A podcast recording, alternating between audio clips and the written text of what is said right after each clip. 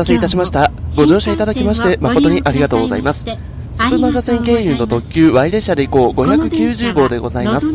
担当車掌名古屋車掌区の山田正樹が皆様を楽しい鉄道の世界へとご案内いたします。どうぞよろしくお願いいたします。この電車はいつでも君に寄り添い素敵な日になるようにページをめくればほらあなたの好きがここにある。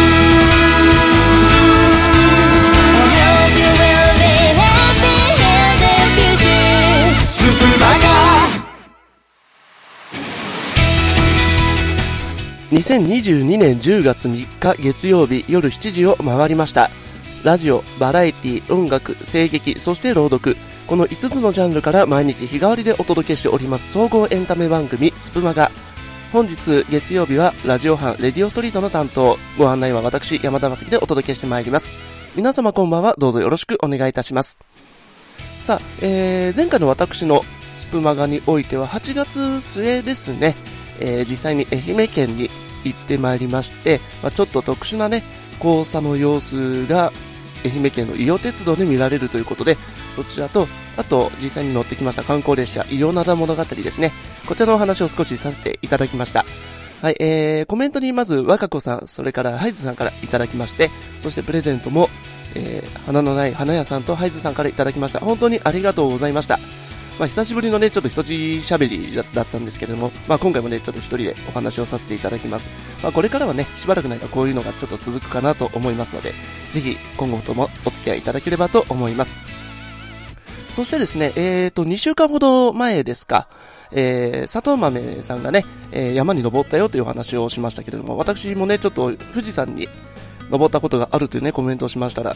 スプマガでぜひということでいただきましたので、ちょっとこの時間にお話をさせていただこうかなと思います。私もう10年ぐらい前ですか、添乗員の仕事をしていたことがありまして、そこで富士山に登ったんですね。私の地元名古屋から、富士吉田のね、5合目までバスで行って、でそこから1泊2日で登るといういわゆる富士登山のツアーだったわけです。それに添乗員として登ったので、全部仕事なんですよね、25回っていうのは。で、3年間で25回登ったんですが、そんなに登ったのっていう感じでね、佐藤豆さんコメントしてくださってましたけれども、私はまだ少ない方で、それこそワンシーズンで10回以上登るスタッフなんかざらにいましたからね。そう考えるとね、本当によく体力続くなって思いました。はい。で、もともと私そんなに体力ある方ではないので、最初はねご来光までにちょっと間に合わなかったりしたんですけれども、徐々にね登り方を覚えて、なんとか頂上までねたどり着いて、それからご来光っていうのもねもちろん楽しむことができました。で、ただ山の上などでどうしても天候が変わりやすくて、で実際8合目で1回止まって仮眠をして夜中にまた登り始めます。天気がいいと本当に流れ星とか、あと天の川とかね、そういったものが普通に見える世界でして、で天気がいいとこれは頂上上がった時期待できるぞと思っていたら、頂上に着いた途端にガスがかかって何も見えなくなっちゃったとかいうこともあれば、その逆もありましたね。小雨がぱらつく中カッパを着て登って、これ本当に大丈夫なんだろうかって思いながら登っていったら、9合目のあたりでガスがね取れて、で見事な雲海と、それからご来光ですね、眺めることができて万歳三唱、ね、お客様の中にはねハグしてくる方もねいらっしゃいました。やっぱり見れると本当に嬉しいですし、楽しいものでね、こういったところにもねお客様と連帯感が生まれる、こういうねちょっと特殊なツアーではありましたけれどもね、本当に楽しかったです。で、25回のうち2回だけ、雨と強風でどうしても登れなくて8合目で下山したということはありましたけれども、23回頂上に行けたというのはね自分の中では誇りに思っています。なので電車とか新幹線、あと高速道路なんか走っていると、静岡県でね富士山とか見えてきますよね。でもその頂上の方をね眺めながら、そういえば頂上まで23回行ったなっていう風にね思うわけですよね。でもねやっぱり道具さえ揃えればもう1回ぐらいは登ってもいいかなとは個人的に思っております。はい。こういったねお話でいかがでしたでしょうか。まあちょっとね山のお話は一旦これぐらいにしておいて、またそのあたりもね、ぜひコメントお寄せいただければと思います。はい、それでは本日も2両編成です。先頭の1号車は鉄道メイントークのコーナー、後ろの2号車は今日の一さじのコーナーです。この2両編成で運転いたします。どうぞ最後までお付き合いください。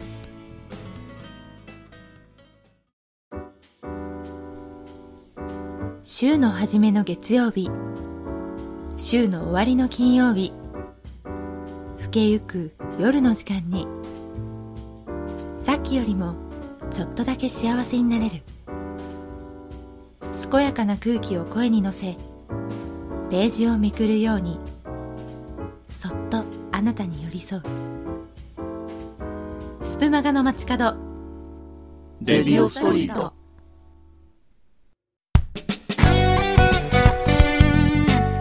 まずは1号車鉄道メイントークのコーナーです。さあいよいよ来週の金曜日ですね、10月14日は鉄道の日ということですね。今年は、鉄道開業から150周年というね節目を迎えるということで、各鉄道会社様々なイベントが企画されております。本当にね、鉄道をこの機会に盛り上げていこうというのがひしひしと伝わってくるんですね。で今回はその日本最初の鉄道がどういったものだったのかっていうのをね、お話ししていきたいと思います。はい、日本最初の鉄道は1872年明治5年、9月13日に新橋と横浜の間に開業しました。皆さん多分って思ったんじゃないですかね。10月14日じゃないのとね。そうなんです。9月13日というのはこれは旧暦なんですよね。現在の暦に直すと10月14日ということで、実際日本記念日協会にもね鉄道の日というのが記念日として制定されているんですが、これは新暦で設定されているわけですね。でこの新橋と横浜ですね、新橋駅については現在の新橋駅とほぼ同じ位置にありました。一方の横浜駅なんですが、現在の、JR、相鉄、京浜急行、それから地下鉄が集まる横浜駅とはまたちょっと違う場所にありました。現在でいう京浜東北線の桜木町駅にあったそうで、現在のターミナルとして機能している横浜駅よりももう少し西にあったそうです。その間約29キロで、駅としては途中に品川、川崎、そして神奈川とこの3つの駅が設けられていたそうですね。で、当時は蒸気機関車が牽引する、客車列車でだいたい6両間もうちょっとつないでいたのかな。はい、そういったスタイルの列車が1日9往復走っていました。で時速としては40キロ弱というところだったそうですね。今の電車ですね、普通に走らせてもだいたい60、70は絶対出ます。JR だともっと出したりねするところも結構あるので、今のスピードからするとさほどでもないというふうに感じるかもしれませんけれども、それでも当時の人に言わせれば目が回るような速さだったそうです。何せ馬車でね、移動するケースっていうのも結構多かったわけで、それに比べたら相当なスピードアップだったわけですね。でこの新橋と横浜の間、約29キロで50分程度で結んでいたそうです。で今の新橋横浜間といいますと JR の東海道本線では約20分、20分ちょっとですか。その間に品川と、品川、川崎、そして横浜とやっぱり間に2つしか駅がないので、その分結構、ねスピードを出して結構な速度で走っていくわけですね。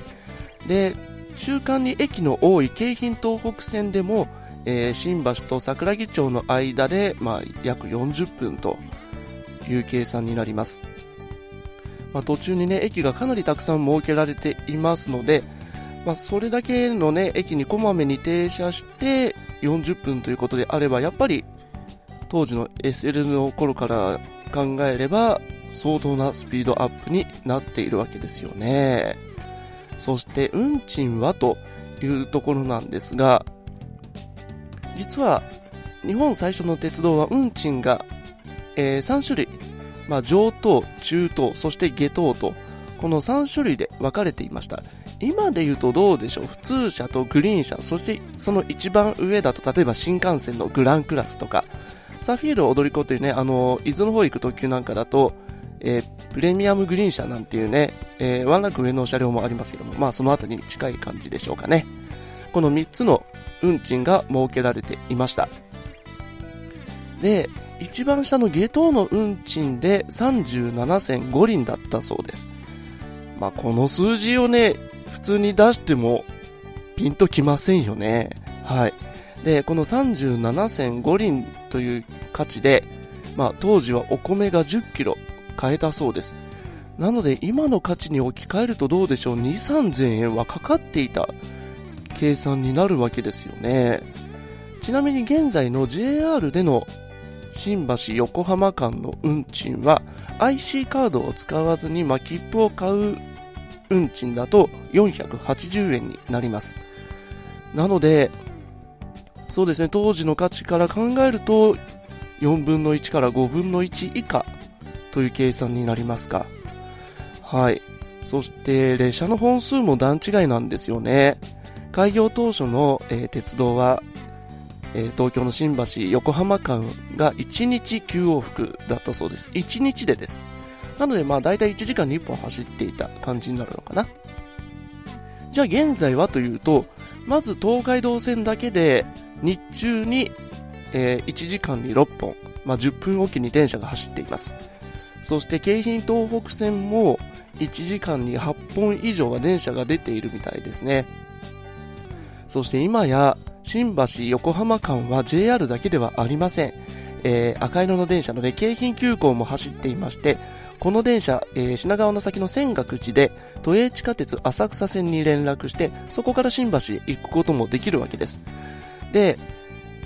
快速特急が10分に1本走っていましてね。で、そのうちの、半分は泉岳寺止まりなので、泉岳寺で地下鉄に乗り換える、必要は出てくるわけですが、それを含めてもこちらも1時間に6本で、運賃はだいたい500円ぐらいで、所要時間も25分程度と、JR と遜色ない数字になっているわけですよね。なので1時間でまず京浜急行6本、東海道線6本で京浜東北線8本というふうに考えると、12と8で1時間に20本、1時間にですよ、それだけ列車が走っているわけですね。なので本数というレベルでも段違いの数字になりました。当時のね、鉄道というのは国策で、もちろん国が経営していたわけですけれども、反対勢力もかなり多かったそうですね。ですが、伊藤博文、大隈重信といった当時の政治家たちがですね、その反対勢力を押し切って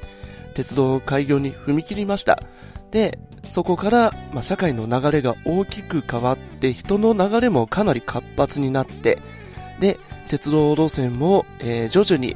伸びていって、今やもう全国区になりました。沖縄にもね、モノレールという鉄道が走っているぐらいです。そう考えると今の鉄道ってもう本当に日本の血管、血の、巡り合わせをさせるものとして本当になくてはならないものになりました。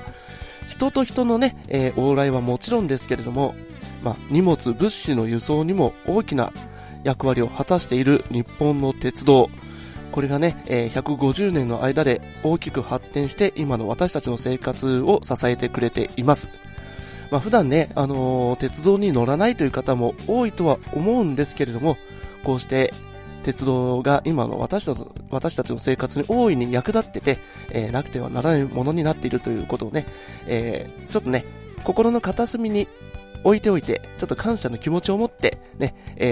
鉄道をね、乗ってみたり、あるいは眺めてみると楽しいものになるのではないでしょうか。はい、というわけでまずは1号車鉄道メイントークのコーナーをお届けいたしました。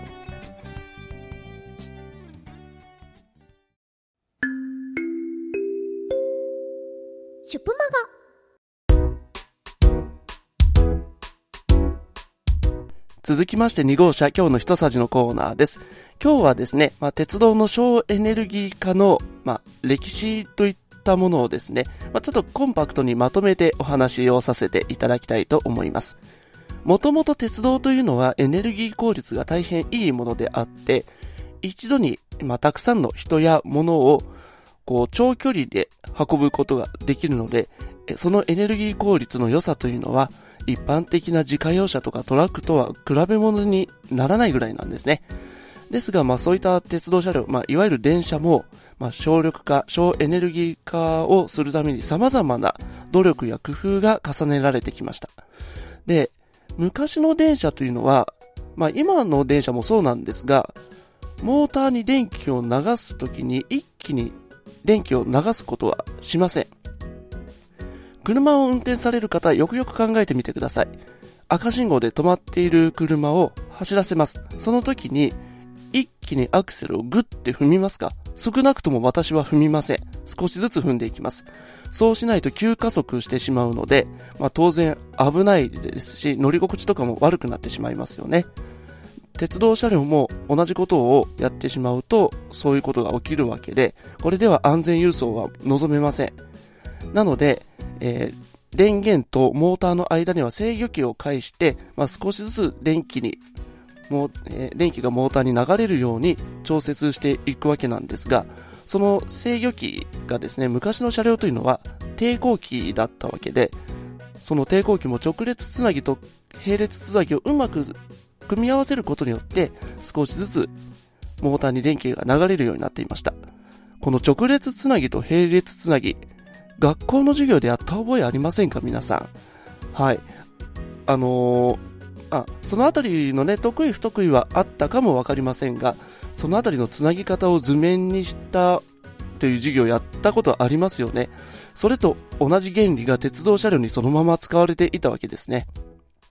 しかし、それですと、抵抗器に電気を流すことによって熱に変えて消費されてしまうのと、あと、鉄道車両の場合、抵抗を少し抜くことによって、走行中の車両にちょっと衝撃が走って、カクンカクンと、ちょっと乗り心地にも影響してしまうんですね。で、それを解決するために、制御器に半導体が使われるようになりました。そうすることによって、電源からモーターへ、効率的にかつ無駄がなく、電気を流すようになったわけですね。これ乗り心地にも影響してきますし、そしてもちろん省力化も図られてきました。そして電車のブレーキをかけるときに、昔の電車はモーターの力を使ってブレーキをかけるんですが、その時に電気が発生します。で、その発生した電気を抵抗器に流して消費してしまっていたんですね。非常にもったいないことをしていたわけです。で、この半導体を使った制御機が開発されたことによって、ブレーキの時にモーターの力をかけてブレーキをかける。そこで発生した電気を電線に戻して後続の電車で、再度使わせると、そういった、非常に効率的なね、エネルギーの使用が、ね、できるようになったわけです。これによって、そうですね、昭和30年代、40年代の鉄道車両に比べると、今の電車というのはほぼ半分の電力で走ることに成功しています。しかもこのモーターの力を使って発生した電気ですね、ブレーキをかけた際に発生した電気を後続の電車に再利用させる。これは回生ブレーキと呼ばれているんですが、この仕組み、なんと昭和40年代後半には実用化されています。今一般的な車、それもハイブリッド車とか、あるいは電気自動車なんかでも、ブレーキをかけた時に発生した電気をバッテリーに蓄えて、で加速の時に再利用するといった仕組みはできていると思うんですね。でもこれって平成になってから実用化されていますので、そういった省エネルギーの、歴史と言いましょうかね、その開発、その努力というのは鉄道車両の方が断然早いんですよね。もう今はこの回生ブレーキを使った車両が大多数を占めています。そして今電化されていない路線はいわゆるディーゼルエンジンで走る電車、通称ディーゼルカーと呼ばれるものが、今でも走ってはいるんですが、最近はハイブリッド車両も非常に増えてきました。例えば、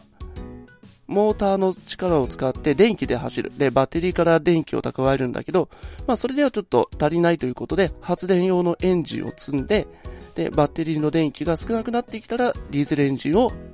発動して電気を発生させる。そういった仕組みのハイブリッド車であったりとか、あと、充電式の電車っていうのも最近は北関東ですとか九州なんかで実用化されています。以前はこういった充電式の電車っていうのは路面電車で一度実験されたことはあったんですよね。今は一般的な電車で実用化されていますけれども、路面電車でもいずれそういうのが出てくるのかな。そういったね、エネルギーを無駄なく効率的に使う、そういった鉄道車両というのはまだまだ今後たくさん出てくると思います。普通列車なんかではね、ハイブリッド車両というのがかなり普及してきたんですが、先頃この7月からは JR 東海の名古屋高山間などをね結ぶ特急ひだ号の一部にハイブリッド車両の HC85 系というのが誕生して話題になっています。で、実際これもね、まだ私乗ったことないんですが、その電気の流れとかエネルギーの仕組みっていうのが車内の掲示板というのかな、電光表示でちゃんと出てくるんですよね。今モーターで走っています。電気が発電機、ディーゼルエンジンから発電されていますと、そういった流れというのも車内の表示にちゃんと出てくるんですよね。こういうのを見てるとね、結構楽しいんですよね。これもね、やはり普段何気なく鉄道を利用している方々にとっては、こんな風に走っているんだということで、興味をね持たせるという意味では非常にいいのではないでしょうか。こういった、鉄道のね、省エネルギー化、ますます今後もね、化石エネルギーというのは少なくなってきますし、鉄道もね、省エネルギー化というのがまだまだ求められます。こういったたゆまぬ努力、そういったところもね、今なお進められていると、それもだいぶ早い時期から進められているんだということをですね、ぜひ皆さんにご理解いただけたらと思います。はい、というわけで、2号車ですね、今日のひとさじのコーナーお届けいたしました。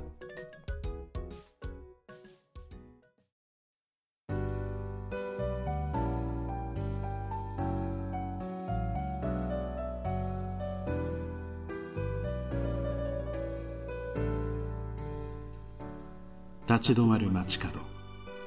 通り過ぎてゆく街角、そこにあなたが。レディオストリート。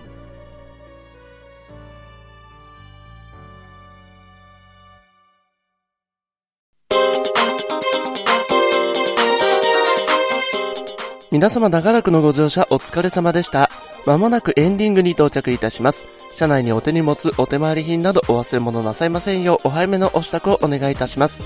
お出口は左側です。ドアから手を離してお待ちください。月曜ラジオを出ますとこの先、火曜バラエティ、水曜音楽、木曜声劇、金曜ラジオ、土曜バラエティ、日曜朗読の順に停車してまいります。明日10月4日は、バラエティ班別冊袋とじの新メンバーであります、おねむりんりんりさんが初登場です。はい、どんなお話をね、聞かせてくれるんでしょうか。明日の夜7時キャストアップをどうぞお楽しみに。はい、それではですね、このエンディングで、前回で引き続き2回目のね、シャレコーナーをお届けすることにいたしましょう。山田まさきプレゼンツ、まさかのステーション占い。はい。今から3つの実在する駅の名前をお出しいたしますので、その中からどれか1つ選んでいただきたいと思います。その選んだ駅であなたの今後1ヶ月間を占っていきたいと思うのですが、完全なこじつけですので、当たったがやとか当たらんかったがやとかね、そういった文句、苦情、ダメ出しは名古屋弁以外のものを含めて全て、受け付けませんので、あらかじめご承知おきください。はい、それではですね、3つの駅名ですね、ご紹介いたしましょう。まず1番目、利府。はい、利用の利に京都府、大阪府の府ですね。こちらは宮城県にあります東北本線、利府支線の、終着駅ですね。1番、利府。はい、続きまして2番、播磨屋橋。はい、こちらは駅というよりかは路面電車の停留所になりますね。高知県は土佐電交通の路面電車の停留所になっています。2番、播磨屋橋。はい、そして3番、博多南。はい、こちらは福岡県ですね。福岡市などですね、3つの市の、境目が、せめぎ合う駅になっております。博多南線の3番、博多南。もう一回繰り返しましょう。1番、利府。2番、播磨屋橋。3番、博多南。さあ、皆様、どれを選ぶでしょうか。はい、それではですね、一駅ずつ占っていきましょう。まず1番、利府駅なんですが、先ほど終着駅とね、お話ししましたが、実はですね、以前、といってもだいぶ昔なんですが、同じ東北本線の品沼という駅まで線路が伸びていました。ですが、ここは、ものすごい上り坂だそうで、結構上るのに、時間がかかってしまって列車の遅れが頻発してたんですね。で、結局、塩釜の方から、坂道を避けて迂回するルートが、整備されまして、後に、列車を走らせるのがほぼ困難ということで、岩切利府間を残して利府から先の品沼までは廃止となってしまったわけですね。そういったいきさつがあるんです。はい、この1番ですね、利府駅を選んだあなた、目の前にですね、ちょっと壁が立ちはだかっているかもしれません。ですが、この壁無理に、乗り越える必要はありません。無理だと思ったら、後戻りして別のルートを探して回り込んでいくと、そうやって壁を、避けていく方が、賢明だったりしますのでね、壁がね、立ちはだかっていても無理しないようにしてくださいということです。はい、続きまして2番ですね、播磨屋橋なんですが、これ高知市の、繁華街の中にある停留所でして、で、播磨屋橋、歴史の中にもね、結構出てくる有名な観光地ではあるんですが、この播磨屋橋見たことあるという方はどれぐらいいらっしゃるんでしょうか。私もね、2回ぐらい見たことあるかな。仕事でね、添乗員の仕事やってた時に見に行ったことはあるんですけれども、これね、ものすごい小さい橋なんですよね。何ですか、おもちゃの橋みたいな感じの橋なんです。なので、ちょっとあまり言っちゃいけないのかもしれませんが、日本三大がっかりの一つというね、ちょっと不名誉な記録になっていたりもします。はい、この2番、播磨屋橋を選んだあなた、今月はね、ちょっとがっかりするようなことが起きてしまうかもしれません。ですが、気にすることはありません。いずれいいことはあると信じて切り替えてね、進めていきましょう。がっかりすると言ってもね、そんな大きなショックにはならないと思いますのでね、あまり気にせずに、引きずれ込まずに切り替えていきましょう。はい、そして最後3番、博多南駅なんですが、ここは変わった駅でしてね、91年に博多南線として開業したんですが、実はこの駅から出る列車はすべて特急列車で新幹線車両なんですね。で、この特急とは言ってるんですが、名前がありません。例えば新幹線だとね、のぞみ、ひかり、こだまとか、特急列車でも例えばしなのとかかもめとかいろいろありますよね。そういった名前が一切つかないんですね。で、全列車が新幹線車両ということなんですが、なぜこのようなことが起きたかというと、この博多南駅のすぐ横には、JR 西日本の博多総合車両所という、